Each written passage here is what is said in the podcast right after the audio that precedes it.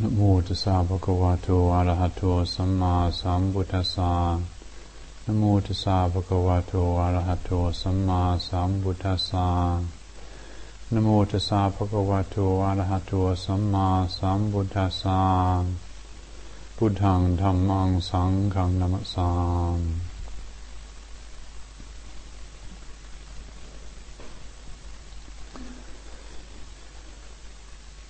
So this first question says, I've been reading Mindfulness by Ajahn Sumedho. In it he says that samatha is concentrating the mind on an object, such as the sensation of breathing. And vipassana is opening the mind up to everything, not choosing any particular object to concentrate on. I'm slightly confused as to which of the techniques you have mentioned to us are samatha and which are vipassana and also when we should be using which. Uh, it's good. Thank you for asking for clarification because if uh, if you're sitting there not feeling confident and clear about this sort of aspect, then it can the uncertainty and, and lack of confidence can can interrupt unnecessarily um, your practice. So I'm pleased that you asked. These words, samatha and vipassana, are used these days uh, quite commonly by uh, people in the Buddhist world, and and they have been identified as techniques. There is there's the vipassana tradition uh, in America, what's called the Insight Meditation Society. Uh, uh, Jack Kornfield, Joseph Goldstein, and friends something that was started up 25 or so years ago in Massachusetts, and there's the branch in places in this country, Gaia House, where people do vipassana. And then there's the, the Burmese-based tradition under U Ba Khin, who was a, a lay teacher in Burma who had many students, uh, one of which was Mr. Goenka, uh, Mother Sayama, John Coleman, these people, and they also teach what's called vipassana. Also, there's the Mahasi Sayadaw tradition, which comes out of Burma, where they uh, they teach vipassana and, and samatha or samadhi has uh, got a bit of a bad reputation. And then there are other traditions which make a big thing out of samadhi, and you have to develop the jhanas. And you've got to, people read the scriptures and come up with notions about which jhanas you have to develop, what stage of absorption or concentration you have to develop before you can do vipassana. So that's just to say something about the, the technical approach to this question that I can understand why people do have doubts about it. I personally have never felt inclined to master these teachings as techniques per se. And what's behind that, I'm not sure. I, I have a bit of a, uh, a distrust of a, of a, technician's approach to the spiritual life. I believe it's too, it's too multidimensional, it's too complex, it's too m- mobile, it's too amorphous. I don't believe there is a strategy that we can get a hold of that's going to fix us up and enlighten us, to put it bluntly. And that's the part, that's what kicks in in my mind when I start, if I hear somebody talking about, this is a technique you've got to do. I just sort of think, oh, well, I'm, I'm not going, I'm not going to do that. Uh, uh, some of you may have um, read the translations of Ajahn Chah's teachings by Paul Breiter, uh, who used to be Warapanya, was a monk we lived together in the early days at Wat Pah Pong with Ajahn Chah. And, and Paul Breiter was relating the story about one of his friends who who was in Bodh Gaya in India, and, and he, he asked some Zen Roshi, uh, what was what was the Buddha doing when he was sitting under the Bodhi tree? Because you know there's the Bodhi tree there in Bodh Gaya, and and uh, whatever the Zen master said, I think he was oh he was doing zazen or. And then he, he'd asked Mr. Goenka, what was the Buddha doing when he was sitting under the Bodhi tree? And Mr. Goenka said, oh, the Buddha was practicing vipassana. So when Ajahn Chah uh, heard this, he said, well, if you look at it like that, you can just end up getting into scraps with each other about, you know, what's the right technique and who's doing it best and so on and so forth. But he said that he thought it was most useful to look at these things more in terms of the spirit, and the Bodhi tree was really a symbol for the Buddha's right view.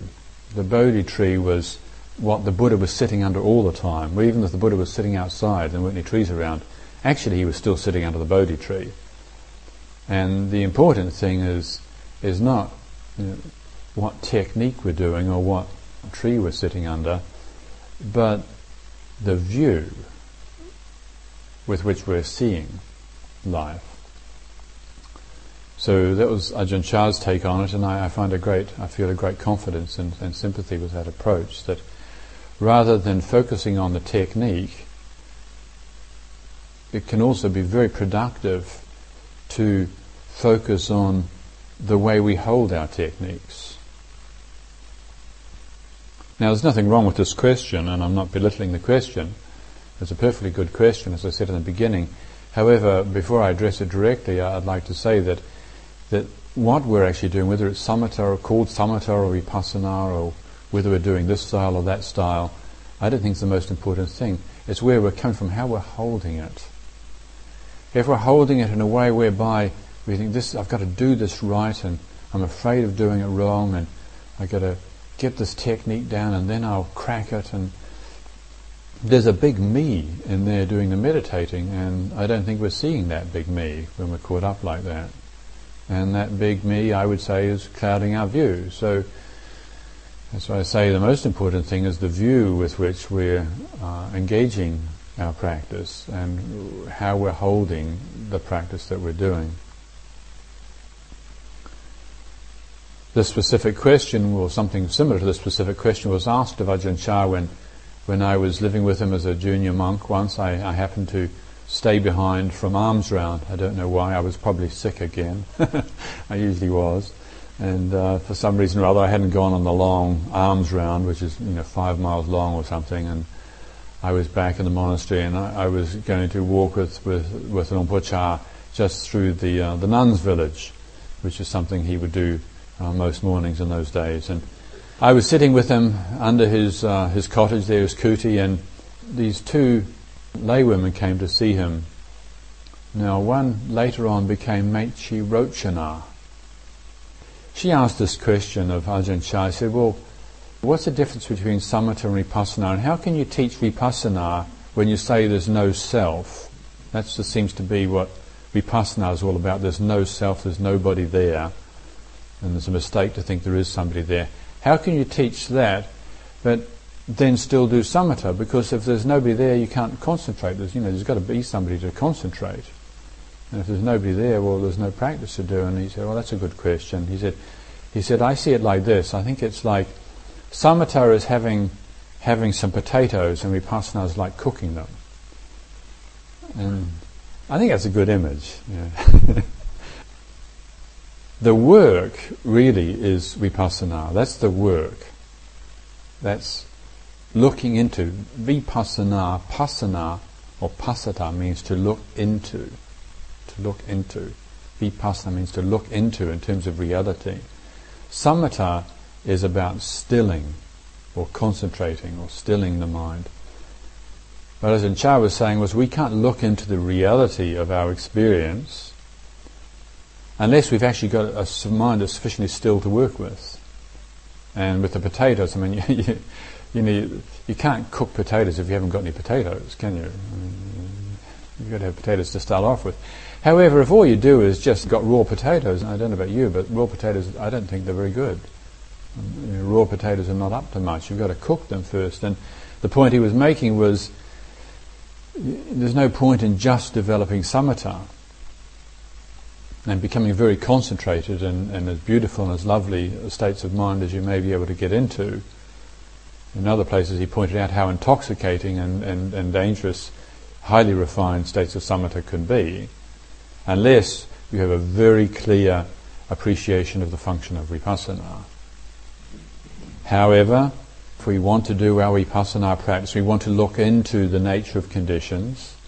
Or as Ajahn Sumedho apparently pointed out in this book, it's not choosing any object in particular to concentrate on, it's opening up awareness and receiving uh, the conditions that pass through our mind. If we want to do that, but we don't already have a certain stillness, a certain focus of mind, we just can't do it. We'd like to do it, and you know, if you've got a discursive sort of mind, like most of us probably got educated, have very discursive minds, and just like flit from one object to another, comparing, judging, assimilating, analyzing, evaluating all the things that come into our mind. What does this mean? What does that mean? What's going to, where did it come from? What's it going to turn into? We're very good at all of that. But if that's all we can do, we tend to operate on a, a level of mind that's fairly mediocre. You can't get deep. It's like it's like having you know lots of casual relationships with lots of people. You know, you talk to this person, you talk to that one, you gossip with this one, you chat to that one, and you have a drink with this one, you have a meal with that one, but you, you go home at night and you're terribly lonely because you don't have any deep friendships. Sometimes it's the time to just say, it doesn't matter who's ringing you up or what other points you've got. If you've got your primary relationship and you've got something to work out, well, you've got to give value to that. Say, right, we need some quality time together because we don't, we're going to lose what's important to us. And so sometimes we've got to exclude other relationships. As nice as it might be to flit around and have all sorts of little nice relationships all over the place, sometimes we've just got to say, okay, no to those things so that we can deepen here with this one. Get some deepening in the relationship, some intensification, some clarity, and then we all know, hopefully, I expect, the, the value of, of having deep friendship.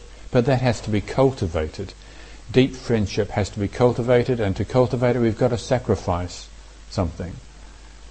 And so it is with our formal practice that as tempting and scintillating as some of the mind states might be that come up in meditation, it's also important that we do know how to deepen, to touch into a deep dimension, a deeper dimension of our being than the one that we're usually flitting around on. And that does mean sacrifice. It means giving up some of these fascinating mental proliferations. And, and, it is a real sacrifice. For I, you know, after 27 years as a monk, 30 years meditating, I still find it difficult to give up some of the amazing mind states that I have. You know, they're just so interesting, and I think I could just dwell on the design of the bathroom down in the retreat house. I find, believe it or not, I find that a really nice thing to think about. I just want the retreatants to come here and I want them to be able to do their washing in their room without splashing water on the floor and to have a little shelf with a nice glass to put their toothbrush. And believe it or not, I think about these things and and the colour and shall we have a slate slab there or shall we have painted and if it's paint shall it be gloss or gloss is toxic and shall we have natural paints and or could we just try having some natural oils? I can I tell you I could spend hours thinking about just the design of the hand basin. Embarrassing, isn't it? Now, fortunately, I have a little control on this, and and I, I realize that as scintillating and rewarding as it and as fun as it is to think about the design of the hand basin in the retreat house or the bathroom in the retreat house, that's not really going to cut. It's not really going to actually help me see beyond the deluded states of mind that are the source of my suffering. Yeah. And I do suffer. I mean, we all suffer. Yeah, I may have met one or two people in life who've gone beyond suffering, but there's not many. The rest of us all suffer. We suffer from greed, we suffer from anger, we suffer from delusion. And vipassana is the word that describes the activity of a deep listening, a deep inquiry into the reality of our suffering. That's what vipassana means. And samatha is generating sufficient stillness, stability, focus of mind to be able to do that work. If our minds are, as I said, too dissipated and we follow all the thoughts and feelings and sensations that come up, then there's no clarity. We don't know that feeling of when the mind just drops. If you've been meditating long enough, then you're familiar with what I mean by that. And just you drop into a different energetic experience of the body mind.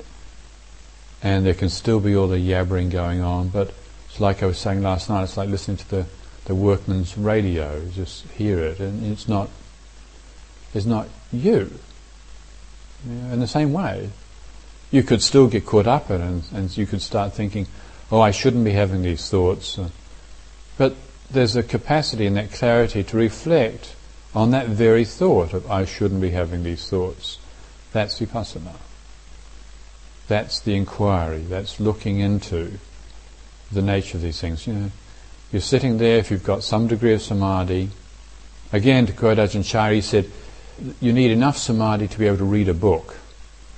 If you want to know how much samadhi you need to do vipassana, you need enough samadhi to read a book. If you've got enough samadhi to read a book, then you can actually read your own mind, your own heart. And that's what vipassana is. It's, it's the work of reading or studying or inquiring into our own heart mind so that we can discover.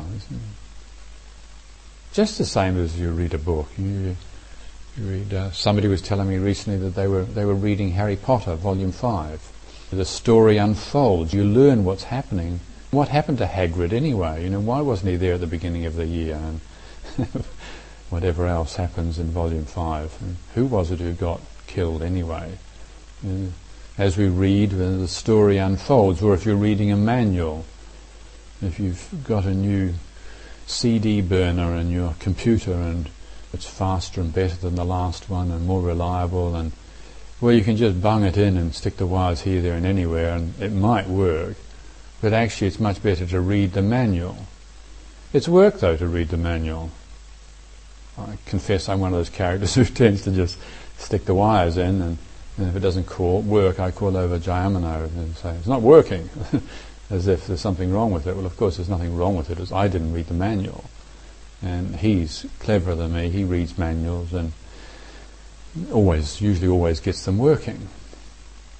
We read the manual so as to understand. We learn to read our own hearts and minds so as we understand. And so that's what every vipassana is for insight, for understanding, for seeing clearly. And then when there's insight, there's freedom. There's letting go. happens. We can't make ourselves let go just because we think we should. Like being caught up in, in some, some mental activity. Use the example again of the retreat house. Well, you know, we might have we might have the workers coming to build a retreat house. Thanabinando's got a contract out on a couple of people. Well, no, a couple of people are going to give us a contract. He hasn't got a contract out on two people, but two people are going to give us a contract, uh, give us a, a, quote on a contract for this job, and and that would mean a lot of work and mean marvelous to have that thing done, and and that's that could be happening in the next month. That could be happening the next month, and it's a lot of money, and and it'll have a big impact on the community, and that's not a design issue; it's a practical issue. But I could easily get obsessed with with thinking about that, and I am concerned about it. Although I would much rather like to just forget and say, oh, Thanabinanda, he can look after it, he's the workmaster. It's not really my responsibility. However, the mind, because we have attachments, we can get obsessed with these things. And well, they think, I shouldn't be thinking about next month and building a retreat house. That doesn't do it, does it? To just say, I shouldn't be thinking about these things. I know there's no point in it rationally. It's not helping. It's not helping Thanabinanda, it's not helping the retreat house, if I think about these things. It's not helping me, it gets me sort of stirred up and restless. And so just shooting on ourselves and saying, well, it's not right, I shouldn't be thinking about these things, I should be thinking about loving kindness or boundless universal compassion or, or whatever. Still the obsession's there. So we can willfully focus on our meditation object and just say, stop it.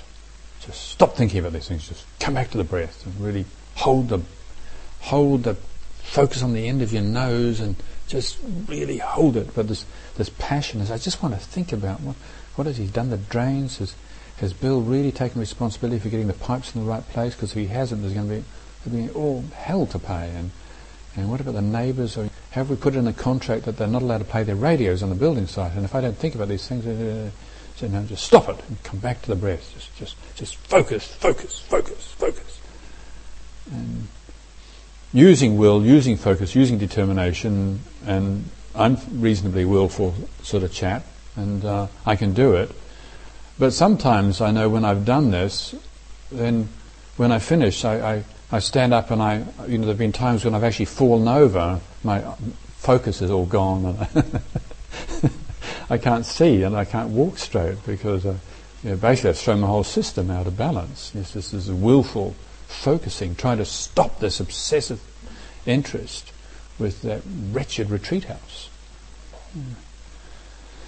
So that doesn't work. So idealizing about how I shouldn't be thinking about these things doesn't work. Willfulness doesn't work. Sometimes these things do work.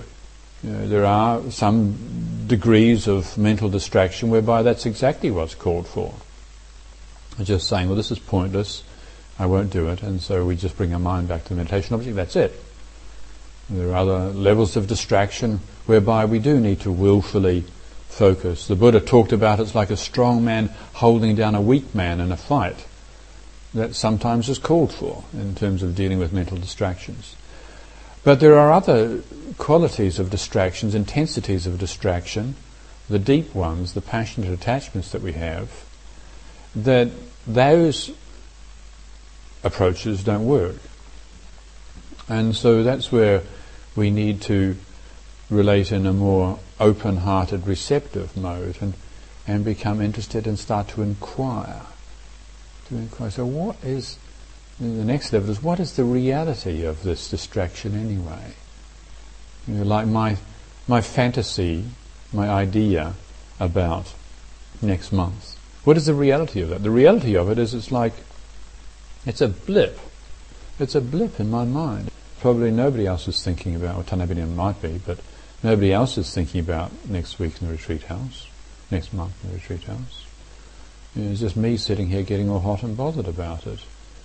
It's in my mind, it's a creation, it's a mental creation. That's the reality of it. And inquiring, contemplating like that, if it's done with some stability, that's, that's important. There's got to be a certain degree of stability and tranquility.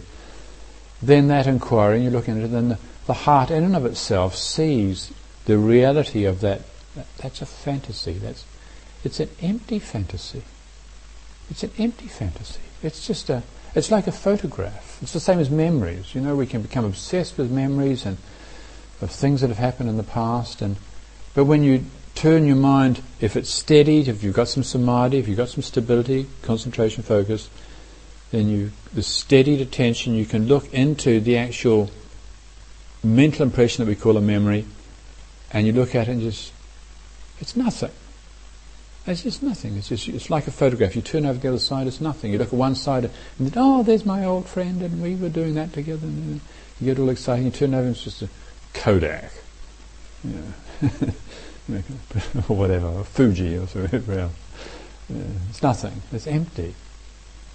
And it's the same when we inquire into the mental states, we can see through them.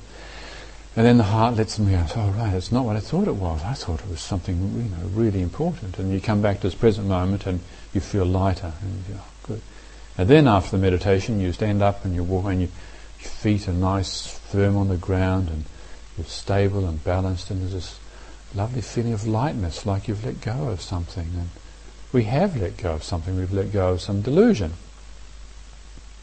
And that's one way of understanding vipassana.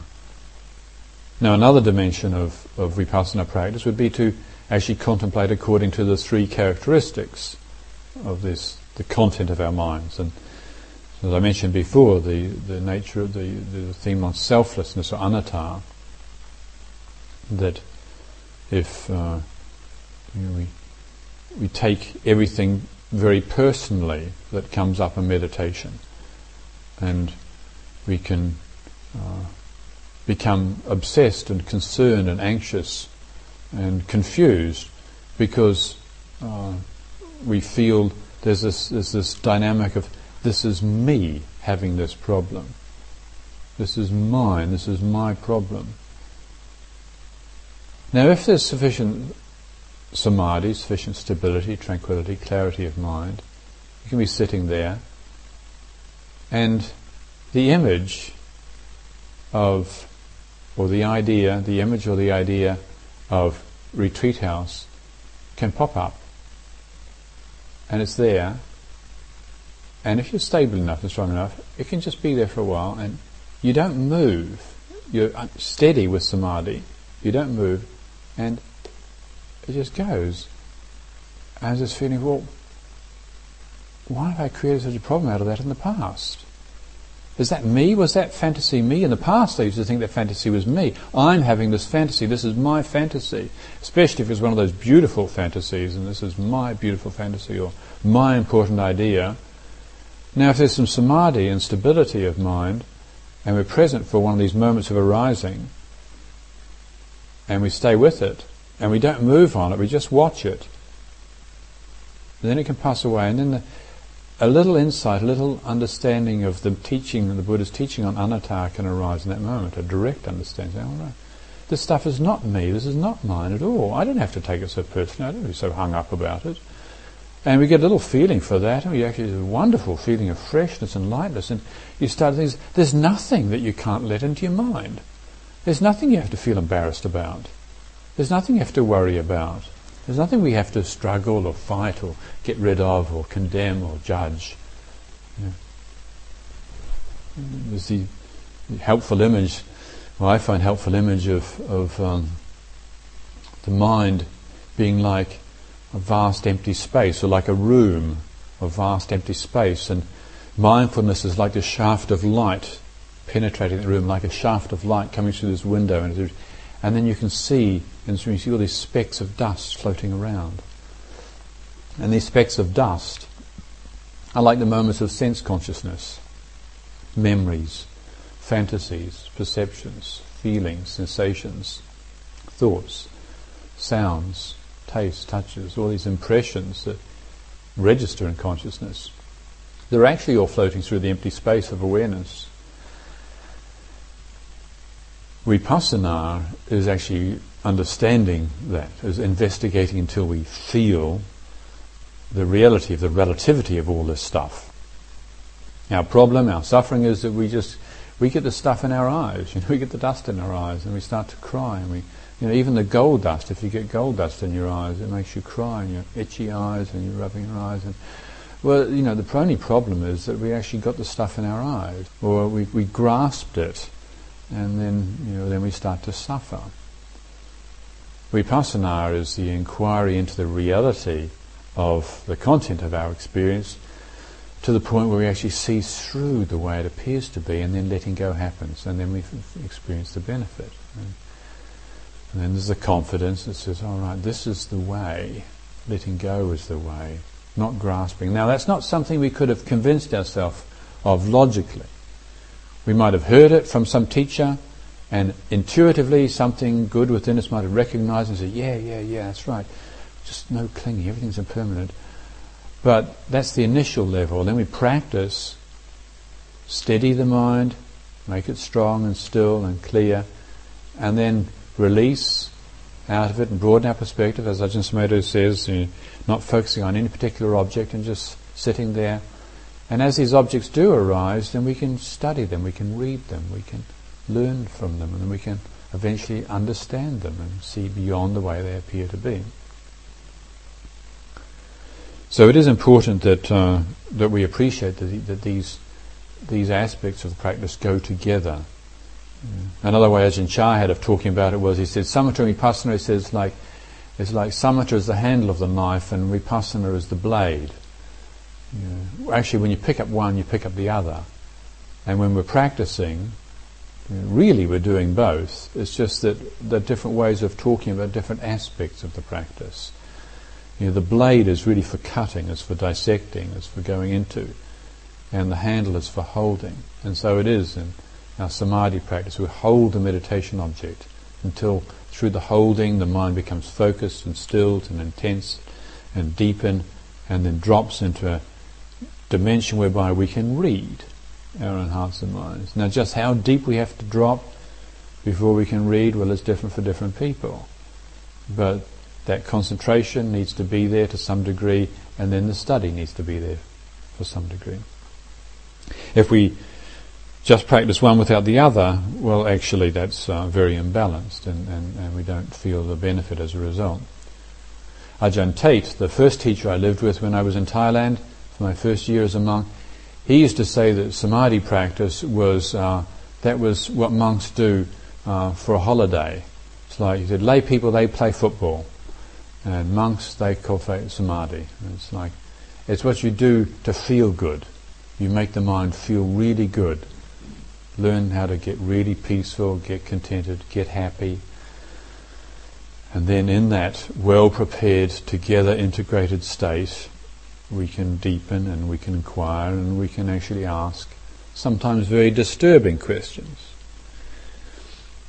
Some of the challenges that we we have to receive, the feelings of feeling threatened, as the deluded levels of identity fall away, whether it's something that happens as a result of meditation inquiry or something that's happening in our daily life, all of us at some stage or other feel personally threatened, like losing a friendship, and that feeling of feeling threatened. Now, that feeling is a, is a symptom of a, of a deep attachment. When if you know the feeling of feeling threatened, deeply threatened, where it disturbs your sleep, where it disturbs your whole routine, your whole life. When something like that happens and we're sitting meditation, then to be able to receive that feeling, that sensation of I feel threatened, without becoming it, requires a stability of mind.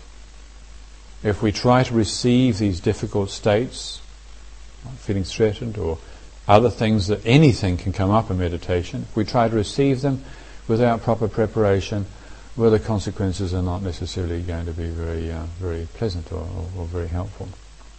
So these two aspects of, of practice of samatha and vipassana uh, need to be cultivated together.